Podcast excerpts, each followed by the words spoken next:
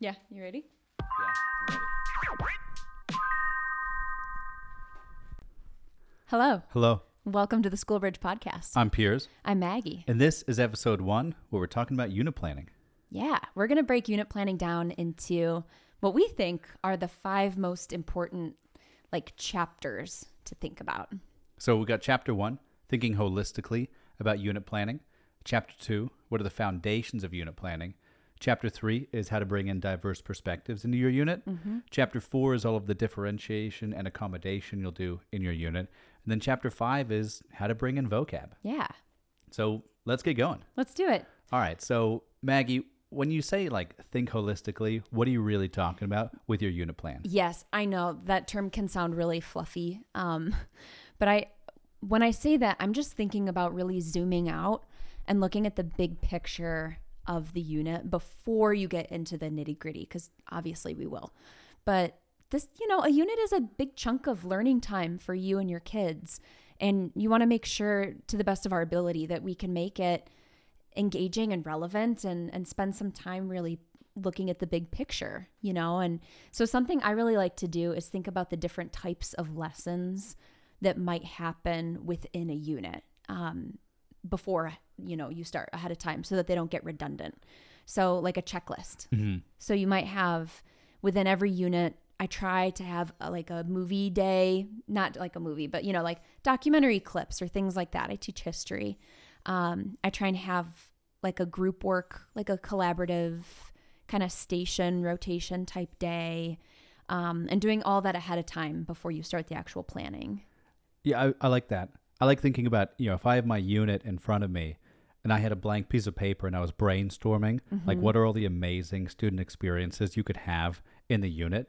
You know, like I teach science, like what kind of labs do I want to do? Yeah. Do I want to bring in any speakers? Like you said, you know, like what kind of multimedia do you want to have? Like, do you want to have a certain documentary clip Right. in there? Right. Or again, like primary sources. That's something I try to to incorporate into every unit. So before you get started, just almost making like a like a, a wish list checklist kind of Oh, thing. I was going to say wish list. I love that. yeah, like I I- I'd really love for this unit to have a speaker and primary source analysis and a documentary day and station work. A research day in the library. Exactly. Yeah, like what if you're going to do your unit planning? Just sit down and what is your unit planning dream, mm-hmm. and do that before you even do any of you know your traditional planning. Right.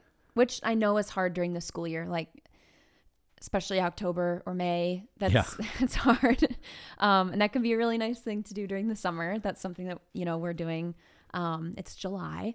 Uh, but even if you can take like 15 minutes before you get into the nitty gritty, that can be a really cool thing to do. I think it just makes your units a little bit better. And then I think yeah, if, when you're doing your like your your zoom out thinking about your unit, that's also when you can tie in your spiraling. Yes. You know, what did you teach in the last unit that you're going to make sure that you hit again this unit, or what did the kids learn last year that then you can tie in with this current unit, and you can start thinking about you know. You always hear it like make sure you collaborate with your other teachers. Yes, But there's never any real time to plan that out. Mm-hmm. This is the time when you can do it is when you're you're sitting down and you're thinking, all right, if I teach science, what are they learning in math? Yeah. Or if I'm going to talk about certain figures in history, what are they learning about in history that I can tie in or they already know? Right, right. And I think like spiraling seems so simple and so easy. Like, oh, you just like revisit the things, you, know, just hit the old standards. just cover the old standards. But you you do have to be intentional about that. And I, I don't think it's a heavy lift, but you need that time to to process it, right? Because it's a very cognitive, like heavy activity. Right. Like I think unit planning has such a like a process to it. Like I'm going to sit down Mm-hmm. and I'm going to fully backwards plan it. But sometimes I just want to throw things on the wall and brainstorm it and mind map it and Yeah. say I really want to include all these things. I just don't know where they go yet, but I'm going to put them all down Yeah. like on a piece of paper. I'm going to think about who I can collaborate with. Yeah. And you can get creative with it too. Like one of my favorite things. So, history is obviously we do a lot of skills, but we do a lot of just straight content too, you know? And I think sometimes it can feel daunting to spiral content necessarily. Yeah. but you can look at like big picture themes, you know? So I spiral in the American Revolution when we get to certain protests much later in history because it's still like power dynamics, you know, and you can still revisit things like that, which can be really fun. All right, so that was chapter one. Anything else we want to include for for thinking or zooming out about our unit? I think that's good. Should we get into the nitty gritty with uh, like foundational thinking? Yeah. All right. Now, Okay. now this part is going to be kind of like your standard backwards planning approach to Mm-hmm. unit planning, Yep. where I mean, the very first thing you need to do is, I mean, what knowledge and skills are they actually going to learn in the unit? What standards do you need to hit? Yeah. Yeah. And like that can again be something that seems simple, but we we have to start with our standards, especially if you're in a school that relies on testing, right? As a lot of our schools Right. do. Um, what standards do I need to cover? And then within each standard, okay, what knowledge is included in this large standard? Um, what skills are included in this standard? And then that's how we get our objectives. Yeah, it, it can be tempting too to even take out your calendar already and say, Mm-hmm. all right, I need to have a 10 day unit. And then you try and fit in the standards into that 10 day unit. Yep. But you got to start with the standards. Yep. You got to say, I'm going to hit these like three really broad standards mm-hmm. or these eight really specific standards. I'm going to list them. You know, I'm going to break them down. What are my skills that the kids have to be able to do? What's the knowledge that they need to acquire? Yeah. And then when I have my list of knowledge and skills, then I can kind of start sequencing those knowledge and skills. And that's when I can get out the calendar and think about, all right, I estimate that I'll need eight days for this Yeah. or 20 days for this. Exactly. You got to have that flex day. You, always, always include a flex day. Something's going to come up. Like that lesson you think is going to take one day is going to take two. Oh my gosh, that took me way too many years to learn. Always build in a flex day. I, I like it too. I mean, let's say that you have like a like a you need 10 days to do your unit. yeah. maybe plan for 12 because then you have your flex day and then if you realize that you're you're good and you're going to finish on time you can always have a day of reflection Right. Absolutely. Or extension, you know, or maybe you want a review day. Um, oh the review day i always forget the review day yeah, review days are amazing. They can be super helpful and you can build reflection into a review day, right you know? right But yeah, no, no, you're right. Like we we break it down, we get our knowledge and skills, um, and then then I think you can start the actual backwards planning, like you said, like pace it out. When is when is the assessment day slash is there an assessment slash what type of assessment is there? Because that's a whole nother game to play, you know. and you got to bring in you know your when you were thinking holistically about your unit like when is your speaker going to come in? Yeah, right? When is your library research day? Yeah, when's your documentary day? Yeah, you know, if it's a project and you're going to have presentations, I always think that I can get my whole class to do the presentations in like two or three days, and then somebody's sick, and then you, then you need another day. yep, yep. So, all right, I love that. So you're you're doing your your backwards plan. Like, what's your goal at the end? Your goal is to master these standards, or your goal is to is to have a great project. mm-hmm. What what evidence are you going to have to make sure that you've achieved that goal? And that's a whole nother like thing to tackle when unit planning, right? What type of assessment do you want? Um, do you want a traditional exam with, you know, some multiple choice questions? Do you want a paper? Yeah. Do you have a project? Um, and then, of course, do you have any other assessments along the way? Yeah. Do you have quizzes, reading checks, whatever? And you know that your instructional coach is going to say, well, you need to write your assessment before you do any actual planning. Mm-hmm. Like, are you going to be a real pro and like write that assessment before you actually teach any of the lessons? Because how many times do you do your unit planning and you sequence everything out and you still write the test the night before? I know, I know. And like you're right, ideally and we all want to We be are. the best that we can, but you get your knowledge and skills, right? You get your standards, you break down your knowledge and skills and then you write your test. Right. That's how it should go. and then you should say, okay, here's my test or here's my project. I know that I'm going to need 20 days to do it. yeah. Yeah. And then you sit down with your calendar and you say, you know what? It's awesome if we can end on a Friday. Or maybe the assessment or the project is going to be due that next week. Mm-hmm. It only gets tricky when the holidays get in the way. right. And so you I mean, that's like a non-negotiable for me is I have to have my my specific school calendar when I'm doing that unit planning, or else you're going to wind up in trouble. And hopefully you've already looked at your calendar and you've already counted out how many lessons you're going to have for that year. Yeah. Like I think last year I had like 96 lessons, or that's like my ideal is Wow. 96 like total possible lessons. And that's not including all of the testing, all of the review days, Right. all of the flex days that you have to build in. Community days. Community days. Yeah. Yeah. There's always that unit too between Thanksgiving and Christmas. That's like exactly, you know, Three weeks. Three weeks. Yes. but then half of the kids are absent that like the, the two last days day before. or two. Oh my gosh, that's so true. Yeah, I I think maybe two or three years ago I learned to stop doing that. I think now my test, my end of unit test for that is always like the Tuesday or Wednesday Right. before winter break starts. Yeah, and then you you think of fun things to do for those last couple days. Yeah. But that you're bringing you're making me think of another important point with that kind of foundational planning for looking at a unit and that's if it's a unit you've already taught. So if you've been teaching for a little while or even if it's only the second go around of teaching this unit, you taught it the prior year.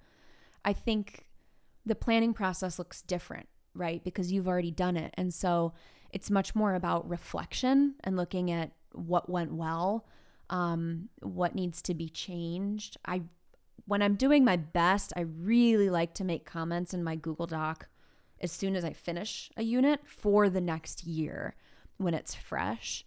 Um, but also challenging ourselves if it's a unit that we've taught for a number of years and we haven't changed much, really pushing ourselves to go, are we, is this just kind of a safe unit that's stuck in a rut? Um, is it excellent and so we shouldn't change it because it's great? Or is it time to audit that lesson and, or unit and see what we should change, you know? I think that's the like that's all of our goals, right? Yeah. Like you have you plan a really great unit your first couple years Mm-hmm. and then later down the road you're reflecting like, okay, this was a 3-week unit that we had and it gets like you kind of lose some momentum in that third week. Yeah. So what can you change? Yeah. Or it's kind of rushed in the end of the week. Yep. So if you have taught it before, I love that you said that. You just go into your Google Doc and then you add in the comments Yeah, and then your co-teachers know like what you're planning on changing then too. exactly. It's a game changer. It's can't yeah because okay. you can say right then like you know i don't know lesson seven um, took way too long we need two days next year um, or this would be a great place to put in some more diverse voices which we'll, we'll talk about in a minute but you know you can make kind of comments Right. that you don't need to implement right then and there but then each year you can tweak it and get a little bit better you know and that's the goal yeah, this amazing new documentary came out and Yeah. I want to show it, yeah right? exactly I love that. All right. Yeah. So we've we've thought about our big picture unit planning. mm-hmm. Then we've started to actually put that down on paper where we say, you know, these are the knowledge and skills that I need to teach. This is the order that I'm going to teach it. Yeah. I have my calendar. What should we talk about next?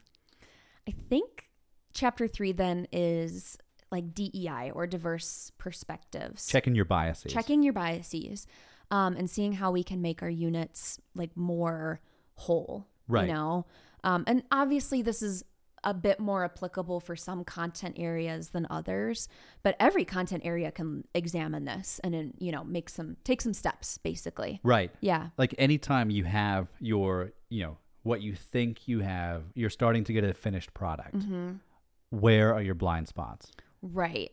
And I think that's one of the big pieces. I feel like I see kind of three like like bullet points under under DEI and that's the first one is our own biases. Right. Um and not like trying to change ourselves or change you know what that is, but just being aware, just just knowing what my schooling looked like or what I think is really important that you know, Yeah, just trying to improve. yeah. Like I've always taught science, and Mm-hmm. when you start bringing in, you know, who discovered what, you don't always talk about the teams that are behind it or the underrepresented voices in there. exactly. And that's especially something that you can think about when you've taught your unit before is just take a, you know, a, a take a good detailed look at your lessons and say, am I covering all the bases and all the voices that should be included yeah. in this process? Well, and that's the second like bullet point that I think of is those diverse perspectives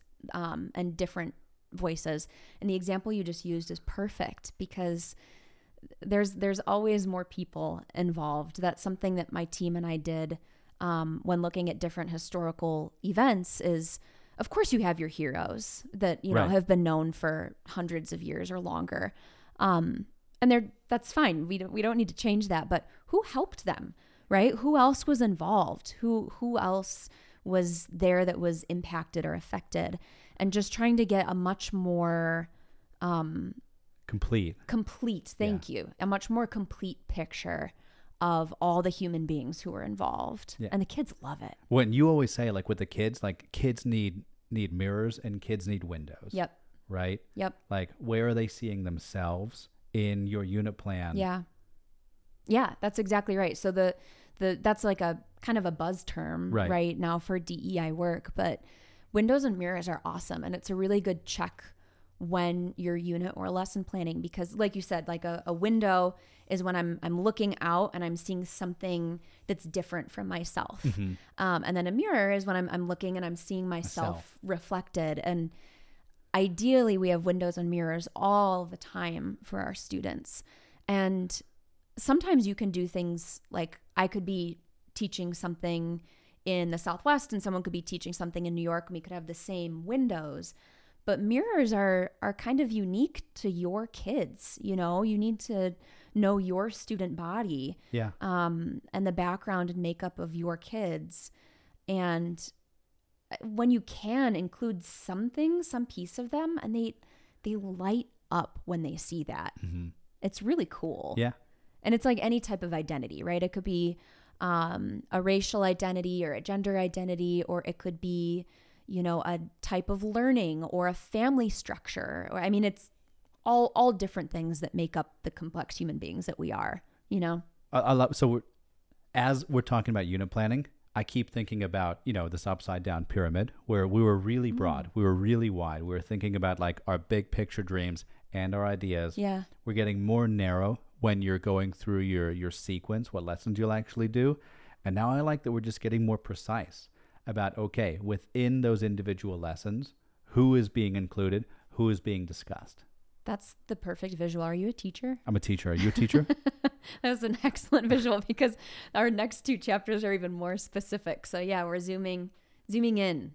And now I think we need to talk about all right, we have the learners in our room. Mm-hmm. Within our unit, how are we making sure that those uh, that every learner in our school or sorry, every learner in our classroom Mm-hmm. has access to the content. Yes. So now we're talking about differentiation and accommodation. and that's that's what it's all about is access, right? And making sure that everyone in our room can can do the work and learn the things. Yeah. Um, and I think it's really good at the beginning of a unit to refamiliarize yourself with any accommodations that your kids have. I'm I'm sure that you know everyone does their best with that to know them all the time, but it's really good to sit down and just do another run through. Right. Um, if you have any kiddos with IEPs or or learning profiles of any type, to see what that child's specific accommodations are. Yeah, I love, you know, you should always be doing this, but when you're approaching a new unit, Yeah. all of like we have a great team and they keep um, everybody's accommodations in a confidential document and you open up those documents just to make sure that Mm-hmm. okay during this unit i am making sure that this specific student that i'm thinking of has access to these standards Exactly. and then i'm making sure that i'm thinking of them well beforehand and i'm not trying to differentiate or accommodate on the spot Right, exactly. I like making, I started doing this a couple years ago where I make a document that obviously is very secure, but it's a cheat sheet for my, any of my students who have accommodations. Mm-hmm. And I go through their plan and just write down the specific accommodations for each kid so that I can check it really quickly without having to open lots of files and documents. And that's what I like to check before a unit. That's kind of a, a little tip I started a couple years ago. you made me think of something that I probably should have mentioned before when you're doing your your unit like your backwards planning mm-hmm. and you're looking at your standards is I should bring in the standards that are just above what I'm trying to teach to Oh. make sure that I'm I'm making sure that I differentiate up for my gifted learners and I'm also looking at the standards that lead into what I'm mm-hmm. trying to teach so that it's naturally scaffolded. That's a great point. I can think about, you know, this is what they should have had exposure to in previous years that I can start spiraling back in. Yeah. So kind of looking at the the standard band. That's a really good point. Yeah, and that helps with spiraling too, like you said. Yeah.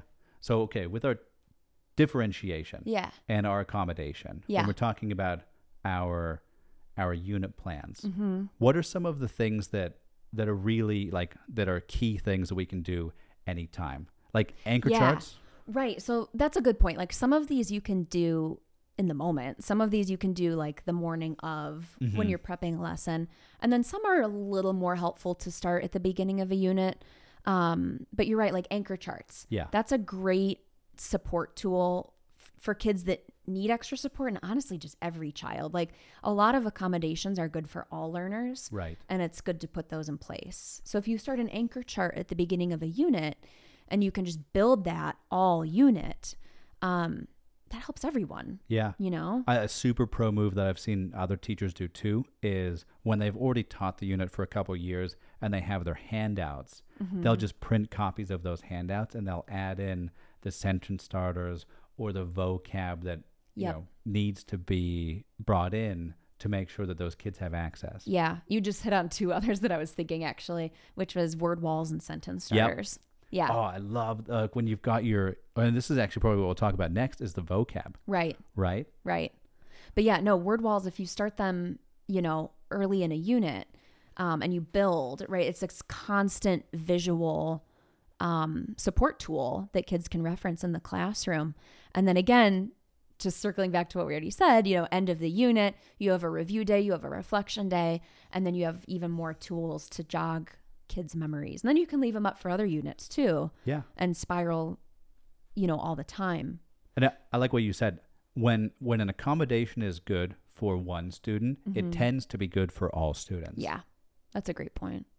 And I think too, for differentiation, you know, I, I think it's tempting to only think about um, like different ability levels, but you can also think about different learning styles. That's a form of differentiation too, uh, that you can include at the beginning of a unit, and that you know you can try to spiral in as often as you can, like student choice. You know, Ooh. if if they can choose um, whether they want to write something or put together a visual representation. You know, that's differentiation because you're you're targeting you're letting a student choose the way that works best for their brain, you know? Yeah. I think I mean every kid, every adult too has a learning preference, Mm-hmm. right? And as as much as often as we can give them some choice about how they're getting access to the material, we should include that. Yeah. I mean, kids now love when they can go on YouTube and search for their own video about how they're going to learn, you know, a certain science concept. Yeah. I mean, Yeah. it's it's it's perfect for them when when they can self-select Mm-hmm. their their medium to learn whatever the content is. And if you're you know a true pro with your unit planning and you know what your standard is and your knowledge and skill, if you can bring in some autonomy and some student choice to say, Yeah. like, hey, for the next couple minutes, our goal is to master this concept. Mm-hmm. But I want to give you some free time to explore the internet and see what you can discover. And then we can have, you know, a quick discussion about it. Yeah, absolutely. I've been doing a lot. You made me think of this. I've been, um, I got a PD a couple years ago on choice boards, Yeah. and I've been including those way more. And they, they take some time to build. They, they do. But that's actually another thing. I try to do a choice board day every unit because I'll have maybe like a three by three grid, right? So there's nine options, and it's like you have 20 minutes to play around on the choice board and then fill out this note catcher or whatever. Um, but some options are YouTube videos, some options are articles, some options are artwork that they can analyze. Um, but that's always really cool. And I think you actually get to know, I almost feel like there's a small SEL, like social emotional component, because you see what your kids pick, what they self select, like you said. And then you learn a little bit more about them as learners because some of them pick things that I would have chosen something different Yep. for them, you know? Yeah. When you do your choice board, what do you do it on? Do you do it on like Google Slides? Yeah, I do slides or a doc and then just make it view only for them so that, you know, they can't goof it up. And then what I'll do is I'll have like a really small description in the box. I just do like a table and then I'll put a really small description of the source in the box with a hyperlink to the resource. And I love that because then when they're reviewing for their assessment coming up, they can go back through their choice board and they can look at choices that they didn't see. Totally. Or love that. sometimes my homework is like do one more that you didn't, right? And do this reflection question or something. And you know, I, I teach middle school, so this this is slightly older kids, but I I've seen people mirror this with younger ones too. Obviously, you need to scaffold it a little bit differently for littles and they need different directions, but even little kids can choose the option that they want to do. I mean, they know themselves better than I think sometimes we give them credit for. Right. Yeah. And I think one thing that we should remember is they should have as much ownership over their learning as you can really give them. Yeah. Like I know it's our job to make sure that we're we're facilitating the instruction and we're making sure that we're hitting those standards. But whenever we can give them choice, give them some choice. Absolutely. That mirrors the real world too. That's a real world skill, you know. All right, so let's get really narrow with our last chapter At here. the bottom of the upside down We're at the pyramid. bottom. Yeah, we're at the bottom of the pyramid. Love that visual. Oh, and we're talking about vocab now. Yeah. So you'd already said it before, like your your vocab word Mhm. walls.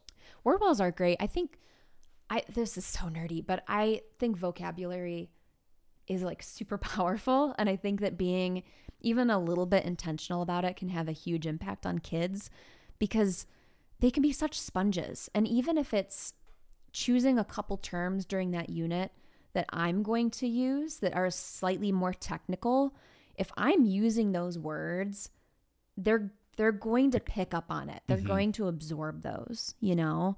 Um, and then of course, you know, thinking about our specific students again, do we have any kiddos who have English as a second language Right. and who might need a little bit more support with some of the terms that are going to give them access to understanding the information? I also like this is when you can collaborate with your other teachers. You know what what what vocab are they talking about in the books they're reading in the English class? Yes. Right. I love that. Yeah. Like for the for the schools that have vocab quizzes, in what ways can you tie in the vocab that they're talking about in those classrooms Yeah. that you can bring it into your classroom? You just made me think of something else too. Uh, you'll have to jog my memory. The science like paragraph is it CER Mhm. like claim evidence reasoning. Yep. So a couple years ago, I was working on more. I was trying to help provide more structure to my students' analytical writing Yeah. because they were struggling a little bit. And a kid actually did this, of course, because they're super smart. And they're like, wait, is this like CER? I was like, oh my gosh. So even terms like that, like having a quick conversation with someone at lunch, like, hey, do you use this structure? Do you use that structure? And spiraling in terms like that can like click for kids when they're like, oh, wait, I know how to do that, Mhm. you know? Yeah, I love it. You made me think of something too.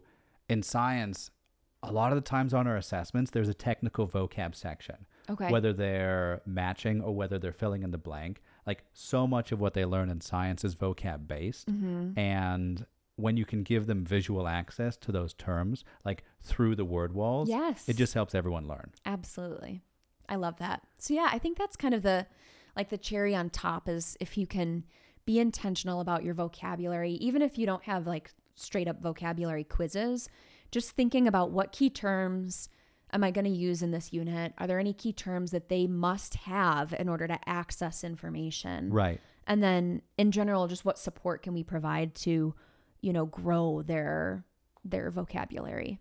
And then you made me think once you have your your vocab, once you have your differentiation, once you have your diverse perspectives, then you can go back into your your lesson planning sequence Mm-hmm. and just make sure that all right, if I have 12 key vocab terms, am I going to front load them Right. or am I going to do 3 every day? How am I spiraling in those terms? Yeah. And we always think about lesson planning as this, you know, perfect backwards planning process Right. but it's recursive, right? You have to go back into it. 100%. I got to make sure that, you know, I have all of the vocab terms that are going to support my English language learners. mm-hmm.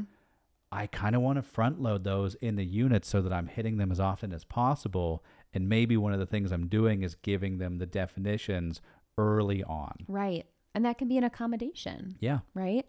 Or maybe it's I'm going to every day, my do now or my warm up bell work, whatever you call it, is vocab based, Right. right? And then it's like I know I'm hitting it every day and it takes away a little bit of the thinking for me because I don't have to figure out what warm up I want to do every day. But you're right, it's all it's like whether you're unit planning or lesson planning, some things you need to do in order. And also it's always cyclical, like you said. Like you're always going back and and reviewing and adding and um it's hard. Unit planning Yeah. is hard. Like it's it's very it takes a lot of thinking and like cognitive demand to get this right.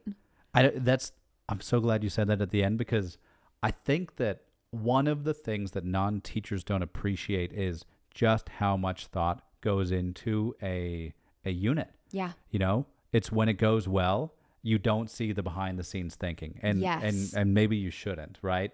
Like it's it's difficult to do this planning. It Yep. takes a lot of time.